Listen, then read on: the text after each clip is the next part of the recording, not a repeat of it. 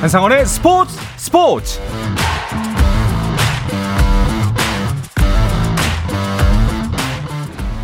스포츠가 있는 저녁 어떠신가요? 아나운서 한상원입니다. 오늘 하루 이슈들을 살펴보는 스포츠 타임라인으로 출발합니다.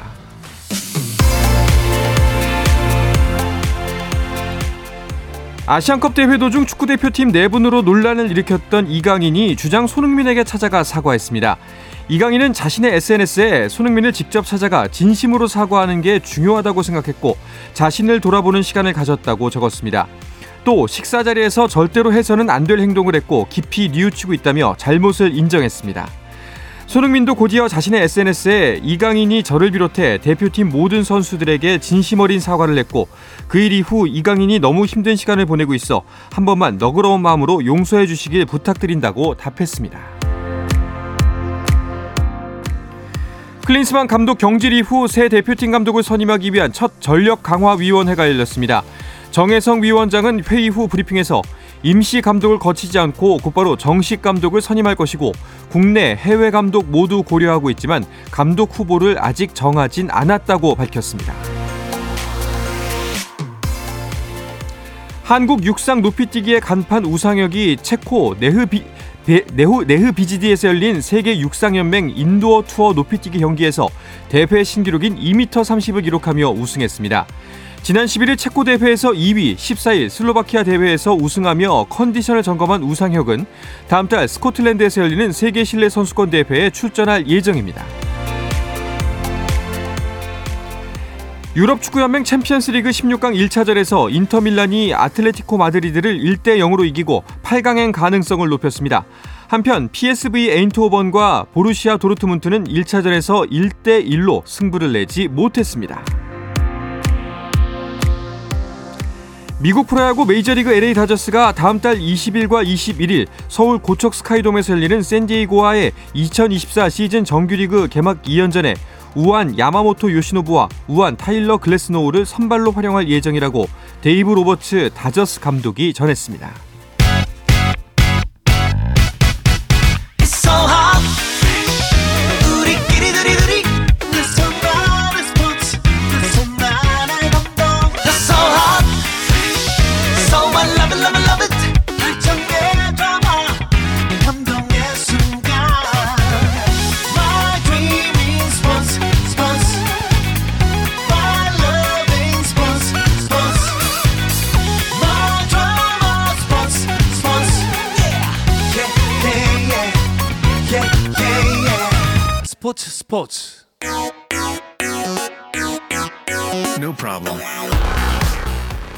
다양한 스포츠 이야기를 나누는 정 PD와 김 기자 시간입니다. 정현호 KBS 스포츠 PD, 매일경제 김지한 기자와 함께합니다. 어서 오십시오. 안녕하십니까. 반갑습니다. 네. 최근에 묘하게 꼭 화요일마다 아니 수요일마다 정 PD 김 기자 시간 즈음에서 큰 이슈들이 터지고 있습니다. 두 분 잘못이죠? 아, 네. 잘, 잘못이라고요? 두 분 때문이죠? 아, 그래도 오늘 저희 덕분에 네. 어, 손흥민 선수와 이강인 선수가 화해했다고 저희 덕분에 화해했다고 저는 아, 믿겠습니다. 네. 그러니까요. 이번 주도 역시 네. 두분 모시는 시간에 어, 큰 소식이 하나 터졌는데 네. 오늘 바로 뉴스에 저는 이거 예전에 찍은 사진인 줄 알았거든요. 아하. 그게 아니라 바로 이강인 선수와 손흥민 선수 어깨 동무를 한 이 two shot 사진이 떴더라고요. 맞습니다. 그러니까요. 이게 네. SNS 상에서 오늘 아침부터 네네. 화제를 모았고요. 음. 어, 이른바 이 아시안컵에서 불거졌던 이 탁구 게이트 음. 이 논란의 중심에 있던 이 축구 대표팀 맏형 아, 음. 주장 이 손흥민 선수와 아, 막내 이강인 선수와의 이 갈등이 아, 마침내 네. 그래도 이제 봉합이 됐습니다. 네. 아, 오늘 이강인 선수가 본인의 이제 SNS를 통해서 어, 이와 관련한 또 이제 사과문을 올리기도 했고요. 여기에 대해서 또 손흥민 선수도 입장문을 통해서 이강인 선수의 사과를 받아들이겠다라고 네. 하면서 예, 팬들을 향해서도 강인이가 너무 힘든 시간을 보내고 있다. 한 번만 너그러운 마음으로 용서해 달라라고 그렇게 또 호소를 하면서 어, 또 이제 팬들에게 또 이제 뭔가 또 어떤 다짐을 하는 그런 또 모습도 인상적이었습니다. 맞습니다. 오늘 이게 굉장히 또 하루 내내 또 네. 예, 이제 상당한 화제를 모았던 어, 이제 이슈였죠. 네. 일단 문제의 가장 큰 당 사자가 이제 서로 만나서 음. 어 서로에게 양해를 구하고 맞습니다. 용서를 구하고 또 이제 팬들에게 또 설명하는 과정까지 음. 이제는 이두 사람에 대해서 어떤 목소리가 다른 목소리가 튀어나오지는 않을 것 같은데요. 네, 일단은 선수들이 나서서 갈등을 봉합했고 네. 이제 팬들이 해야 될 가장 중요한 거는 앞으로 어 이제 공석이로 하고 있는 축구 대표팀, 국가 대표팀 감독 자리를 어떤 절차를 거쳐서 어떤 감독을 선임하는가 음. 협회에 대해서 이 눈초리를 보낼 시간인 것 같습니다. 선수들은 일단 잘 화해를 했고, 그렇죠. 뭐 과정이 어찌됐든 저는 그게 이제 더 이상은 중요하지 않다고 봐요. 그렇죠. 일단은 선수들이 어, 본인들이 화해를 했으니 이거를 100% 믿어주고 음. 이제 이제 어떻게 보면 팬들의 시선과 약간의 그 눈초리는 협회로 넘어가서 협회가 사실은 이번 사태에 대해서 책임이 없지 않습니다. 음. 그렇기 때문에 이제 남은 감독 선임에 대한 과정을 얼마나 잘 처리하는지 이 부분을 지켜봐야 할 것 같습니다. 네. 그러니까요. 한 가지 잊지 않았으면 좋겠는 게 이 모든 문제가 사실상은 이제 아시안컵에서 뭐 비단 좁 게 보면 아시안컵에서 나왔던 우리나라 대표팀의 경기력 저하, 네. 그 형편없는 뭐 결과 뭐 음. 뭐 여러 가지가 있지 않습니까? 그렇죠. 결국에는 이런 갈등도 그렇고 감독 문제도 모든 문제가 우리 축구 대표팀이 잘하길 바라는 마음에서 비롯된 거거든요. 그렇죠. 예, 우리 대표팀의 그런 어, 바라보는 또 시선들은 뭐지 전 국민들이 음. 워낙 이제 사랑하는 그런 이제 대표팀으로서 맞습니다. 또 그런 면모를 이제 계속해서 좀 이어왔는데 이 최근에 이제 아시안컵에서 보여졌던 결과 뭐 말씀하셨던 대로 어, 과정, 내용 이런 부분들이 워낙 좀 이 그동안에 이제 보여줬던 모습들하고는 좀 다른 모습들이 사실 많았잖아요. 네네.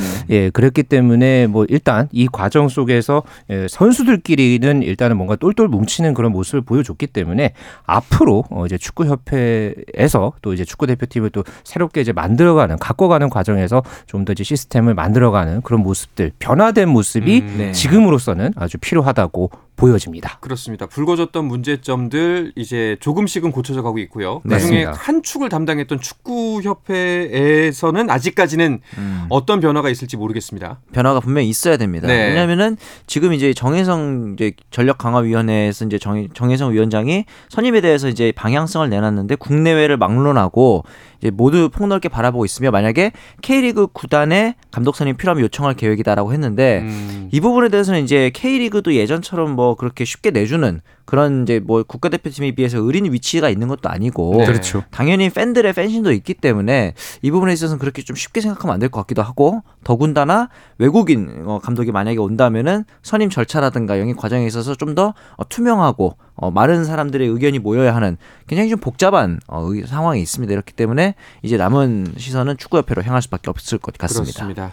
뭐 좋게 바라보자면은 이제 더 이상은 그들만의 리그가 아니라 모든 네. 사람들이 지켜보고 있으니까 꼭 투명하고 또 네. 공정하게 잘 지켜졌으면 좋겠습니다. 맞습니다.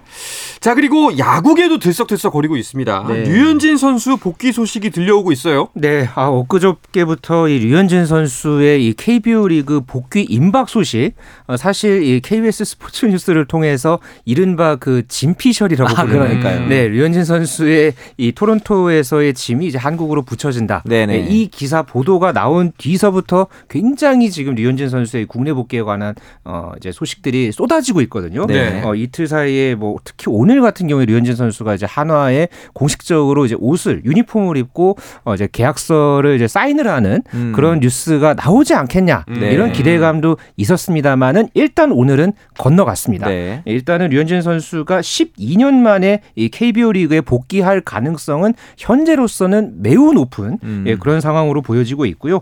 어, 류현진 선수가 이 포스팅 시스템에 따라서 메이저리그를 갔었기 때문에 네. 원소속 팀 한화로 이제 돌아와야 하는 그런 상황입니다. 그런데 이제 한화와 어, 류현진 선수가 현재까지 이제 나온 내용에 따르면은 4년 총액 170억 원 플러스 알파 맞습니다. 이 정도의 규모로 이제 계약을 한다는 그런 이제 보도가 이제 계속해서 나오고 있고요. 뭐 거의 뭐 오늘 발표 가능성이 있었습니다만 지금 하루가 네. 지나갔습니다. 어, 세부 조율 때문에 조금 미뤄지긴 했습니다만은 음. 거의 지금 계약은 성사 단계에 있다. 어, 음. 이렇게 지금 파악되고 있습니다. 네. 그러니까 이제 가능성이 매우 높다. 맞습니다. 라고 말씀하셨는데 그렇다면 만에 하나 안 될 가능성도 있는 거예요? 그렇죠. 만약에 이제 오. 하나와의 이제 계약 과정에서 뭔가 물사를 잘못하거나 해서 만약에 합정이 안 되고 메이저리그에서 만약에 더 좋은 제안이 온다면은 음. 메이저리그로 어, 잔류를 할 수도 있는 상황이긴 합니다. 하지만 만약에 KBO 리그로 돌아온다는 가정 하에서는 무조건 한화 이글스랑만 계약을 할 수 있는 상황입니다. 맞습니다. 그렇군요. 아 이거 참 어제도 저희가 이 문제 짚었었는데 네. 어, 어떻게 바라봐야 될지 우리 좋아해야 음. 될지 아쉬워해야 될지 아, 뭐 복잡합니다. 무조건 좋아할 수밖에 없는 게 네. 류현진이라는 선수는 쉽게 말해서 한화 입장에서는 외국인 선수 한 명 더 쓰는 음. 그것도 특급 외국인 선수를 지난 네. 시즌까지 메이저리그 선발로 뛰었던 선수를 어, 외국인 선수 티오더 쓰지 않으면 쓸 수 있는 최고의 찬스거든요. 네. 예전에 추신수 선수도 물론 복귀를 했고 박찬호 선수도 복귀를 한 적이 있지만 이렇게 현역 메이저리거의 상태로 복귀하는 경우는 굉장히 드물었습니다. 음. 뭐 오승환, 김광현 선수에 비할 수 있을 것 같은데 이렇다 보니까 한화 입장에서는 가장 기대할 만한 게 두 가지가 있습니다. 첫 번째는 류현진 선수의 실력이 있겠고 네. 두 번째로는 류현진 선수의 어떤 그 선수단 내에서의 위치 그리고 리더십 이런 그렇죠. 부분이 있을 것 같아요. 특히 음. 한화 같은 경우는 뭐 이제 황준서 선수라든가 김범수 선수 좌완 투수들이 아직 어, 약간 미완의 대기인 선수들이 많습니다. 뭐 이제 같은 우완이긴 하지만 김서현 선수도 꽃을 피워야 되는 상황이고 이렇기 때문에 류현진 선수가 가진 장점들을 잘 이제 이식을 해준다면은 과거에 류현진 선수도 구대성 선수로부터 체인지업을 전수받으면서 이제 꽃을 피운 그런 아, 그렇죠. 경험이 있었잖아요. 네. 그러다 보니까 한화 입장에서는 선수 한 명 영입 그 이상의 어, 좀 기대를 하게 될것 그러니까 같습니다. 뭐 저는 또 리그 입장에서 본다면 네. 어, 아무래도 뭐 김광현 선수와 양현종 선수 또 류현진 선수까지 아, 그렇죠. 과거에 이 좌완 트로이카라고 불렸던 음. 이 선수들이 또 베테랑이 돼서 이렇게 또 KBO 리그에서 경쟁할 수 있게 됐다. 네. 이런 부분에서 흥행적인 부분에서도 굉장히 좀 기대를 모으는 요소가 있고요. 네. 오늘 또 이 추신수 선수 현 현재 SSG에 있는 이 추신수 선수가 구단을 통해서 또 류현진 선수의 한국 복귀에 대해서 아, 대단히 기대하는 그런 또 음. 발언을 했습니다. 어, 현진이와의 경기가 기대된다. 아, 이렇게 네. 이야기를 하면서 어, 미국에서 보고 듣고 느낀 점을 한국에 있는 후배들에게 많이 알려줬으면 좋겠다. 이렇게 음. 또 밝히기도 했거든요. 네. 이렇게 또 추신수 선수와의 이 메이저리그 거 메이저리그 출신 음. 이 KBO 리그에서 이제 뛰는 이 베테랑 투타의 또 대결도 맞습니다. 굉장히 좀 기대를 모으기 때문에 뭐 벌써부터 지금 뭐 류현진 선수와 관련해서 뭐 한화 구단의 어떤 티켓도 뭐 벌써 이제 뭐 오. 이제 시즌권 이제 그런 아. 것도 굉장히 빨리 팔리고 있다 그런 그러겠네요. 소식도 있고요. 어 굉장히 좀 류현진 선수와 관련한 이 KBO 리그 흥행적인 부분에서도 아주 기대하는 요소들이 어 크게 지금 나타나고 있습니다. 그러니까 이제 뭐 한화 팬또 네. 이제 KBO 리그 이제 야구 야구를 좋아하는 우리 팬 여러분들은 음. 당연히 너무너무 기쁜 소식이죠. 리그 그렇죠. 근데 류현진 선수 팬 여러분들은 아, 조금 더 있다 오지. 아, 라는 아쉬운 지점은 없을까요? 그것도 가능한 것이 네. 사실 뭐 이번 시즌에 들어올 것이라는 상상을 그렇게 많이 했던 전 팬들은 음, 없었을 거예요. 그렇죠. 어, 당장 뭐 메이저리그에서도 단년 계약일 지연정 많은 금액을 받을 수 있는 상황이고 그래서 제가 보기엔 아마 류현진 선수가 박수 받을 수 있을 때 한화에서 조금 빨리 돌아오겠다라는 음. 마음을 가진 것 같아요. 네. 이제 어, 너 은퇴하기 직전에 돌아와서 모습을 보여주기보다는 내가 조금 더 좋은 컨디션일 때 한화에 공헌을 하고 싶다라는 마인드이지 않았을까 싶은 네. 생각이 또 듭니다. 그렇게 또 말씀을 들으니까 충분히 또 이해가 가는 맞습니다. 지점이기도 합니다. 네. 네. 아니 그러면 지금 스프링 캠프 중일 텐데 여기도 술렁술렁 하겠는데요? 네, 일단 한화 구단이 이제 어제까지 호주에서 1차 스프링 캠프를 마쳤고요. 내일부터 이제 일본 오키나와로 건너가서 2차 이 스프링 캠프를 앞두고 있습니다. 네. 어, 일단 지금 현재 이제 한화 구단 내에서는 특히나 이 신진급 선수들은 굉장히 이 류현진 선수의 합류에 대해서 기대감을 음, 예, 갖고 있는 그렇죠. 것으로 그렇게 알려지고 있고요. 뭐 지금 류현진 선수가 사실 이제 가장 이제 최상의 시나리오는 오늘 이제 계약을 성사해서 내일 곧장 이 스프링 캠프 첫날에 어 이제 한화 구단에 이제 합류하는 게 이제 베스트 시나리오였는데 일단은 조금 이제 그 시간이 어 이제 미뤄지긴 했습니다. 하지만은 네. 류현진 선수가 최대한 죄송합니다. 빠른 시간 안에 이제 한화 구단에 이제 합류해서 어또 한화 선수들과 어우러지는 그런 그렇죠. 모습을 볼 수 있기를 일단 한화 선수들과 한화 네. 팬들은 아주 기대하고 있는 그런 상황입니다. 네. 만약에 류현진 선수가 이번 시즌 바로 복귀하게 된다면은 그러면 한화 마운드는 어떻게 되는 건가요? 이렇게 되면 이제 기존의 외국인 투수인 펠릭스 페냐와 리카르도 네. 산체스가 있고 여기에 지난 시즌에 이제 어떤 potential을 보여줬던 문동주 선수까지 있습니다. 아. 그래서 이제 한화의 선발진을 보는 시선이 그랬어요. 아, 물론 페냐, 산체스, 문동주 좋긴 한데 이 선수들이 1, 2, 3, 3발이라면 조금 약하지 않을까. 음. 그런데 이 선수들이 2, 3, 4, 3발이라면 얘기가 전혀 다르거든요. 어. 네. 이게 바로 류현진 선수 영입이 주는 힘인 것 같아요. 효과죠. 다른 네. 선발 투수들이 조금씩 여유를 갖게 되면서 이제 넌 이제 좀 어떻게 보면은 반사적으로 이제 돌아가면서 다른 선수들의 시너지까지 유도할 수 있는 이게 바로 류현진 효과가 아닐까 싶습니다. 아 근데 뭐 이제 여러 가지 시각들 중에서 류현진 선수가 복귀했으니 이번 시즌 한화 뭐 포스트 시즌은 물론이고 네. 우승까지도 넘볼 수 있다까지도 어. 말하는 사람이 있는가 하면 네. 사실상 뭐 류현진 선수가 온다고 해서 뭐 한화가 그 정도까지는 아니다. 라고 말하는 사람도 있거든요. 네. 두 분은 어떻게 보세요? 저는 일단 중위권 판도에는 한화가 분명히 이 류현진 선수 영입을 통해서 좀 전력 상승 효과는 분명히 있을 것으로 보여집니다. 네. 분명히 타선도 이 노시안 선수를 비롯해서 이 요나단 페라자 선수까지 어, 굉장히 타선도 분명히 지난 시즌에 비해서 강화되기는 했습니다만은 어, 좀 젊은 선수들이 상대적으로 많고요. 어, 이 선수들을 뭔가 어, 이제 중심 역할을 해야 되는 게 과연 바로 이제 류현진 선수가 될 텐데 맞습니다. 어, 이제 신구 조화가 과연 이 빠른 시기 안에 잘 이루어 져서 이게 우승 후보로까지 올라갈지 이 부분에 대해서는 사실 좀 물음표가 붙는 게 음. 사실입니다. 음, 저는 4강 그러니까 5강 그 이상까지도 노려볼 만하다고 보는 게 아, 오히려 한화가 네. 그동안 안 좋았던 이유가 선수 개개인의 실력 부족보다는 저는 약간 그 오랫동안 지속되었던 팀 전체의 분위기 저하 이게 저는 아하. 크다고 보는데 네. 소위 말하는 위닝 스피릿 이기는 방법을 모르는 선수들이 많았던 것 같아요. 그런데 되는 집이었죠. 그렇죠. 네. 이안 되는 집에게 너무나도 야구계에서 지금 전 세계에서 제일 잘 던지는 투수라고 볼 수 있는 우리나라 선수 중에서 그렇죠. 그 네. 선수를 데려왔다는 점에서는 아 이제 우리는 류현진만 믿고 가면 돼, 현진이 형만 믿고 가면 돼 이런 음. 마인드가 생길 거라고 아, 믿을 구석이 생기죠. 네, 네. 믿을 구석 하나 있다는 게 아마 음. 하나 선수단 전체에게 큰 힘이 될 것 같습니다. 알겠습니다. 이번 시즌 진짜 뭐 이범호 선수 코치가 감독이 되고 맞아요. 그렇죠. 김태형 감독이 롯데로, 롯데로 가고, 음. 류현진도 복귀하고 네. 이번 시즌 굉장히 기대가 됩니다. 아, 맞습니다. 예, 팬들도 지금 뭐 난리가 났겠는데요? 그러니까 당장 3월부터 뭐 야구가 이제 메이저리그 네. 지금 샌디에이고와 다저스가 이제 경기를 치르잖아요. 네. 이 메이저리그 개막전을 또 앞두고서도 3월 17일에 키움과 다저스 또 저녁에는 국가대표와 맞습니다. 샌디에이고 경기가 있고요. 또 다음 날에도 샌디에이고와 LG 트윈스 경기가 또 예정이 돼 있고 이 서울 시리즈가 끝나고 나서 곧장 그 주에 이제 주말에 주말부터 2024 시즌이 이제 시작을 하잖아요. 그렇죠. 지금 거의 뭐 한 달 정도 남짓 남은 그런 상황에서 어, 이런 또 대형 이슈들이 계속해서 또 어떻게 보면 또 좋은 이슈들이 계속 터지다 보니까 야구 팬들 아주 어, 설레는 또 3월을 기다리고 있습니다. 알겠습니다. 아, 이렇게 너무 커다란 이슈들이 터지다 보니까 네. 좀 여러 가지 소외받는 소식들도 좀 있는데요. 아하. 탁구 세계 선수권 대회가 부산에서 열리고 있습니다. 맞습니다. 근데도 지금 큰 관심 못 받고 있는데 우리나라는 남녀 모두 조 1위로 26강 직행했죠. 맞습니다. 이제 오늘 16강전이 열렸었죠. 그러면서 음. 우리나라 여자 대표팀 같은 경우는 브라질과 16강전을 치렀습니다. 맞습니다. 첫 경기에서 신유빈 선수가 패하면서 조금 걱정을 했는데 이후에 2, 3, 4단식에서 전지 이시온 선수가 이제 모두 승리를 거두면서 8강에 진출을 했고 이 결과 우리나라가 파리 올림픽 어, 출전권을 음. 따내게 됐습니다. 그리고 그렇습니다. 남자 대표팀은 이제 8시부터 인도와 또 16강전 을 현재 치르고 있습니다. 네.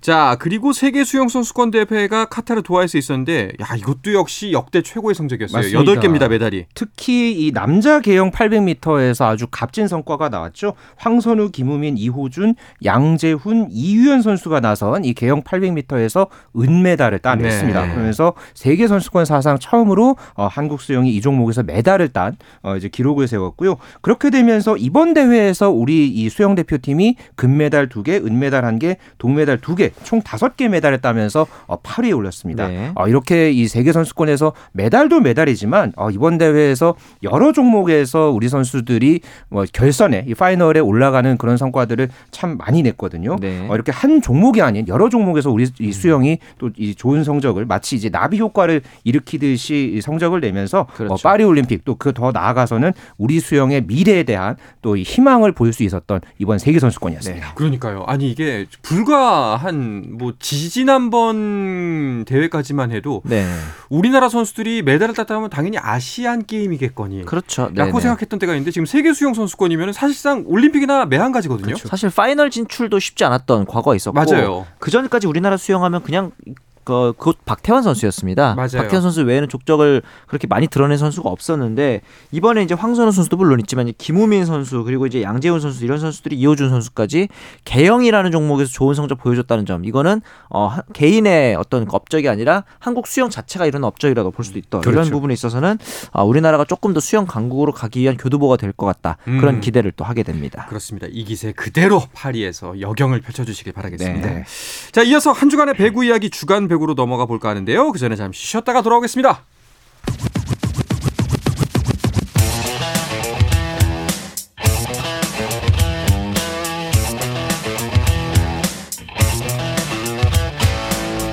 짜릿함이 살아있는 시간 한상원의 스포츠 스포츠 어떠한 스포츠 이야기도 나눌 수 있는 시간 정 PD와 김 기자 듣고 계십니다. 정현호 KBS 스포츠 PD 매일경제 김지한 기자와 함께하고 있습니다. 배구 이야기 주간 배구로 넘어가 보죠. 오늘도 역시 두 경기가 열리고 있습니다. 김지한 기자가 경기 상황 어떻게 진행되고 있는지 짚어주시죠. 예, 남자부, 여자부 모두 경기가 끝났습니다. 예, 조금 전에 막 끝났고요. 네. 먼저 이 여자부 장충체육관에서 GS칼텍스와 정관장의 경기가 열렸는데요. 이 최근에 정관장의 기세가 참 대단합니다. 그러면서 여자부 3위까지 올라섰는데 이 기세를 이어서 오늘도 정관장이 예, 홈팀 GS칼텍스를 상대로 3대 0 완승을 와. 거뒀습니다. 이뤘습니다. 이렇게 되면서 정관장이 3연승 행진을 이어가면서 승점 50점 고지를 밟는 데 성공을 했고요. 네. 어, 안산 상록수체육관에서 열린 남자부 경기 OK금융그룹과 한국전력의 경기 OK금융그룹이 현재 3위에 오르면서 어, 조금 더 이 상승세를 이어가지 않을까 기대를 보았는데 5위에 있는 이 원정팀 한국전력이 역시 세트 스코어 3대 0 완승을 와. 거두면서 네. 어, 또이 OK금융그룹의 기세를 꺾는 데 성공했습니다. 아니 잠깐만 그렇게 되면은 남자부 같은 경우에는 한국 한국전력하고 OK금융그룹 승점이 같아지는 건가요? 바로 이렇게 승점이 같아졌는데 불과 2경기 전까지 한국전력은 5위였습니다. 그러니까요. 이게 지금 남자부의 상황인데 맞습니다. 이렇다 보니까 이제 오늘 경기가 승점 6점짜리 경기다. 왜냐하면은 어... OK금융그룹 입장에서는 실질적으로는 승점 3점을 어, 하필 한국전력에게 내줬기 때문에 그렇죠. 본인들의 승점이 마이너스가 된 거랑 그런 상황이라 볼 수도 있는 거고 사실은 한국전력이 어, 타이브레이크 그 듀스까지 가면서 파이널 세트까지 가면서 승점을 따냈어야 음. 3위 자리를 좀 어, OK금융그룹 유지를 할 수 있었을 텐데 이렇게 되면서 어쨌든 어, 배구 팬들은 신나게 됐습니다. 아 그러니까 네. 이게 사실상 사실 3대 0으로 예상한 사람은 없었을 것 같아요. 그렇긴 합니다. 그렇죠. 예. 사실 올 시즌에 이 두 팀의 네 차례 맞대결에서도 2승 2패로 우열을 가리지 못했습니다. 맞습니다. 아, 그런데 이제 오늘 경기 같은 경우에는 이제 한국전력이 어, 초반부터 어, 굉장히 이 기세를 이제 높이면서 어 이제 OK금융그룹과 이제 팽팽했던 그 시점에서도 이제 주포들이 어 고르게 이제 활약을 펼치면서 어 조금 오늘 이제 예상했던 것보다는 다른 이제 완승의 결과를 한국전력이 가져갔습니다. 네. 자, 여자부도 역시 3대 0 경기가 펼쳐졌는데 이쪽은 네. 오히려 반대입니다. 정관장이 더 멀리 도망갔어요. 그렇습니다. 이렇게 되면서 이제 3위와 4위 간의 격차가 벌어졌기 때문에 이게 소위 말하는 이제 4위, 3, 4위 간의 준 플레이오프가 열릴 음. 것이냐 이 부분도 굉장히 중요한데 어, 남녀부 모두 열린 적이 지금까지 없었거든요. 이렇게 되면서 아, 올해는 이제 전, 전반적인 팀들의 순위가 팽팽하기 때문에 열리지 않을까라 생각했는데 아, 정관장의 기세가 또 매섭습니다. 그러니까 오늘 네. 경기를 이 경기를 조금 복기해 보면요, 이 메가티 메가 선수 네. 메가와티 퍼티위가 21점을 기록했습니다. 어. 그러면서 이 정관장에서 가장 많은 득점을 올렸고요. 어, 지오바나 밀라나 선수가 15점, 이소영 선수가 9점, 음. 또 정우영 7점, 박은진 6점. 그러니까 중앙, 뭐 좌우, 뭐 모든 이 공격에서 전체적으로 고른 어, 이제 성적을 낸 반면에 GS 칼텍스 같은 경우에는 이 실바 선수만 28점 기록하고 나머지 아. 선수들이 좀 부진했습니다. 음. 어, 이런 부분이 오늘 양 팀의 이제 차이로 이제 벌어지면서 결국 정관장이 3대 0 완승을 거두, 거두고 네. 경기를 마쳤습니다. 네. 자, 이렇게 되면은 약간 3위와 4위 약간은 벌어지고 있고요. 네. 그리고 선두 경쟁이 여자분은 굉장히 재밌어집니다. 네. 순위표를 살펴보면서 이야기를 이어가 보도록 하죠. 드디어 흥국생명이 이제 세트 득실에서 현대건설을 앞서면서 1위로 네. 다시 탈환에 성공을 했습니다. 네. 이제 같은 승점 67점이지만 흥국생명이 세트 득실에서 앞서면서 1위 현대건설이 2위고요. 정관장이 오늘 셧아웃 승리를 거두면서 승점 50점으로 3위를 굳게 지키고 있습니다. 4위는 GS칼텍스가 자리하고 있고 IBK 기업은행이 승점 43점으로 어, GS칼텍스를 바짝 쫓고 있는 상황이고 6위는 한국도로공사 그리고 어, 페퍼저축은행은 현재 어, 23연패라는 조금 안타까운 성적을 아, 기록하고 있습니다. 페퍼가 승점 10점을 지난 시즌 11점이었나요? 네, 11점이죠. 예. 이거는 넘겨야 되는데 말이죠. 그러니까, 그러니까 지금 이 연패가 계속해서 지금 길어지다 보니까 이미 지금 여자부를 넘어서서 지금 남자부 통산 음. 아, 기록에서도 음. 어, 지금 이제 연패를 지금 빨리 지금 끊어야 하는 게 지금 페퍼저축은행으로서는 지금 급선무인 맞습니다. 상황입니다. 그렇습니다. 자 남자부 순위표도 한번 짚어볼까 합니다. 이쪽도 네. 이쪽이 더 재밌습니다. 아 맞습니다. 네. 이 대한항공이 일단 승점 58점 기록하면서 단독 선두로 올라섰고요. 그렇죠. 우리카드가 승점 56점으로 2위 그리고 3위부터 6위까지가 아주 재밌습니다. 일단 OK금융그룹이 오늘 승점을 쌓는데 실패하면서 네. 그대로 예, 승점 47점 3위에 이제 자리를 하게 됐고요. 어, 한국전력이 아 이렇게 되면서 이제 승점 3점을 쌓으면서 한국전력이 3위로 올라가게 됩니다. 조금 더 봐야겠지만 만약에 만약에 아 그렇죠 3위까지 세트 득실이 세트 득실 네, 앞서기 세트 득실이 때문에. 앞서기 네. 때문에 그리고 어, 삼성화재가 한 계단 내려가면서 승점 44점 5위에 자리하게 됐고요. 아. 이 현대캐피탈이 이 승점 41점으로 6위 그리고 KB손해보험이 승점 19점 7위에 자리하게 됐습니다. 네. 네. 자, 58, 56, 47, 47, 44입니다. 이거는 아주, 네. 뭐 지금 이제 몇 경기 남지 않았는데 이 몇 경기마저도 손에 땀을 쥐게 하겠는데요? 사실 삼성화재 입장에서는 오늘 가만히 있다가 순위가 내려가는 네. 그렇죠. 그러니까 그 정도로 굉장히 차곡차곡 붙어 있는 상황이고 이 와중에 대한항공이 불안하게만아마 선두를 지키고 있는데 이제 변수가 또 하나 생겼습니다. 외국인 선수를 결국 무라드 선수로 어, 음. 확정을 했어요. 이렇게 되면서 어, 링컨 선수 대신 무라드 선수를 선택을 했고 사실 17일에 있었던 이 장충체육관에 열렸던 우리카드와의 경기에서 세트 스코어 파이널 세트 끝에 3대 2로 승리를 거뒀습니다. 네. 1, 2위 간의 대결에서 이렇게 이제 결국 어, 선택을 받은 무라드 선수의 활약을 더, 어, 앞세워서 역전승을 거뒀기 때문에 대한항공의 최근 페이스가 우리 카드보다 조금 더 앞서 있다 이렇게 볼 수 그러니까 있겠습니다. 이 경기를 복기해 보면요. 네. 이 경기가 0대 2로 그러니까 우리 카드가 2대 0으로 앞서 있다가 그렇죠. 대한항공이 3, 4, 5세트를 다 따내면서 오. 뒤집은 경기였거든요. 네. 그러니까 그러면서 대한항공이 5연승을 질주하게 됐는데 이 경기도 역시 아까 이제 정관장과 GS 칼텍스와의 아. 그 경기 양상이랑 비슷했거든요. 음. 뭐냐면 정한용 선수가 대한항공에서 공격 성공률 53.57% 기록하면서 21득점 기록했고요. 무라드 선수가 21점 그리고 이 두 선수를 포함해서 대한항공에서만 무려 5명이 두 자릿수 득점을 아. 보였습니다. 어. 보통 두, 어, 한 팀에서 한 세 명 정도 이 두 자릿수 그렇죠. 득점을 한 경기에 기록하면은 그 경기 굉장히 잘했다라고 평가를 하는데 무려 다섯 명이 곳곳에서 두 자릿수 득점을 하니까 어, 우리 카드 입장에서는 이 승부처에서 음. 어, 이제 뭐 김지한 선수나 뭐 어, 이스테이 선수나 이런 네네. 선수들이 버텨주긴 했습니다만은 여기서 승부가 갈리면서 대한항공이 연승 행진을 달리는데 성공했습니다. 네. 네, 진짜 결국 기어이 선두로 올라서는 대한항공 진짜 네. 대단하다는 생각이 듭니다. 그렇죠. 하지만 여전히 굉장히 불안한 선두이기도 하고요. 맞습니다. 그렇죠. 마침 또 다음 대결이 그 오늘 불가피하게 네. 본의 아니게 한 계단 그러니까요. 떨어진 삼성화재. 그래서 지금 독을 품었을 겁니다. 그렇습니다. 네. 그리고 이 기어이 올라온 이 자리를 무조건 지켜야 하는 대한항공이 맞붙게 되네요. 네, 맞습니다. 삼성화재 같은 경우도 지난 현대캐피탈과의 더비 경기에서 세트스코 3대 2로 아슬아슬한 승리를 거뒀는데 이날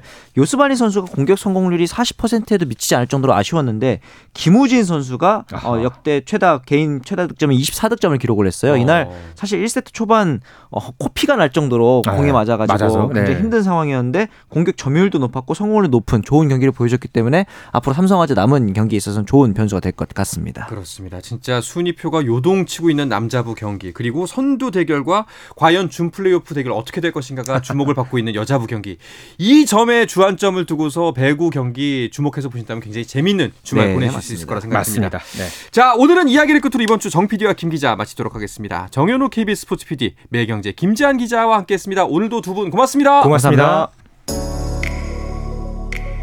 자 내일도 저녁 8시 30분에 뵙겠습니다. 한상원의 스포츠 스포츠.